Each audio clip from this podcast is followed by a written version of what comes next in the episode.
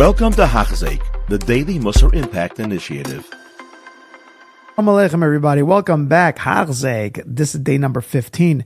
I apologize. This may be coming a day or two after 16 and 17. I just... Life. Okay, good. So let's go. Day number 15 is like this. This is going to be Mishnah to Zion, Mishnah number 16. Rabbi Gamliel, Ya Omer, said Rabbi Gamliel, Asilecha Rav, make for yourself a Rav, a mentor, a master.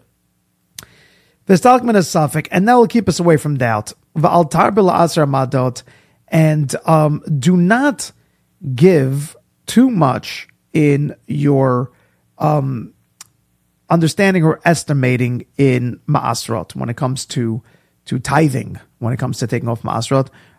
Don't be, well, we'll see what this means to not be excessive in how a person estimates his miser. So, says the Rabbeinu Yonah, Rabbi Gamliel. So maybe we should say this outside. I was watching the other day, the other ones I was saying, I was reading so much, it was hard to really just explain. So let's just talk for a second, shall we? The way Rabbeinu Yonah starts off now is telling us like this. You should have a Rav. You should have a Rebbe. You should have somebody that you can go and talk things over with. Says Rabbeinu Yonah, this is even somebody who's a chaver of yours. It's not necessarily... the way the Rabbeinu Yonah understands, it's not necessarily somebody who's greater than you on certain things. Meaning, even if he's not any smarter than you, but still, in order to get you out of Safek, what that means is that if you're left to your own devices, you're going to end up making a lot of mistakes. You need somebody to go and to ask things to. And make sure it's somebody who knows things, says Rabbeinu Yonah. Meaning, if you go to somebody who himself is not 100% sure in how to go about poskening certain shilas or certain understandings of things, so then you're going to end up just in a terrible place. He explains how you can end up either financial loss, where Hashem didn't want you to lose that money, or end up owning other people when you should have.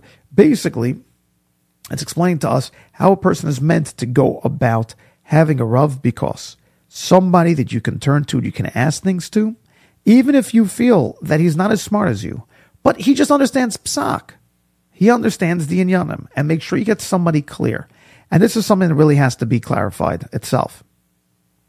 Somebody clear means that they are holding inside that particular halacha. I remember when I first got married, I had asked a very well-known Rav a question in Nida, and he said, I just don't know. And I was surprised at the time, like, Mom, it's a well-known Rav. And you don't pass, I mean, you're a Rav of a community. That wasn't his forte, which I found out later that makes perfect sense. My years in Eretz Yisrael, let's face it, we had different tracks of Rabbanut to go down.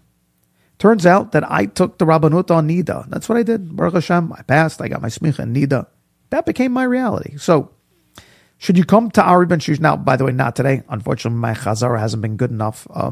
My path in life wouldn't... dictate that I would need to know the halachot of Nida on the level of psak. I would end up opening up a yeshiva in Eretz Yisrael and then teaching Ar Sameach, where I was dealing with guys who were before marriage. And that became really my reality. That's how I crafted myself and my skill to become a Rebbe.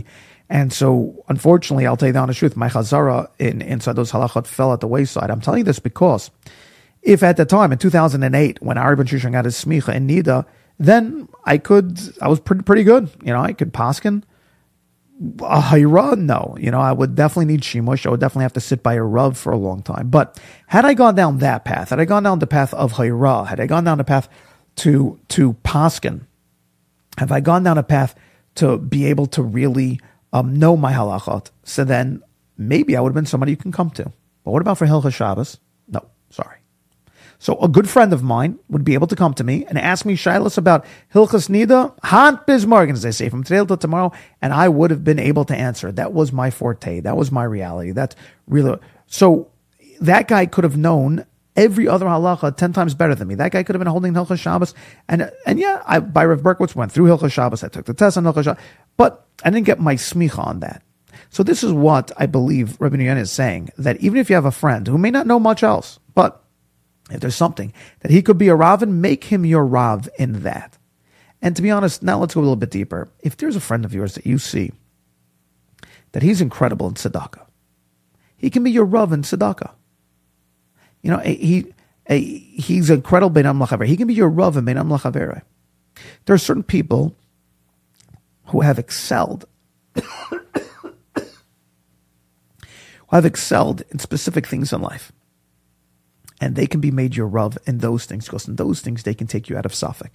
You know that person, that's his forte. That's what he's incredible in. And in that he can take you out of Safek. The next part talks about Al Tabel Asra Amudot, and don't be too excessive. So over here he's saying, like, don't just throw away more money towards giving ma'asrot. Back then, too much would be a problem, too little would be a problem. But then the way that Rabbeinu Yonah finishes off the thought is that he says, also, this is a mashal for how a person is meant to go about his learning. Very interesting. It says the Hillel Rabbeinu Yonah that this is a mashal for not evaluating. Listen to this. It says, V'zeu davar mashal binyan svara. For when it comes to reasoning inside Torah, she'ein l'adam la'asois ma'omed. Don't make your Torah study to be approximate. Ella al derech ha'ikar. Rather, you have to make it so clear. V'shirat l'sof hadat. And really get down to the bottom line of something.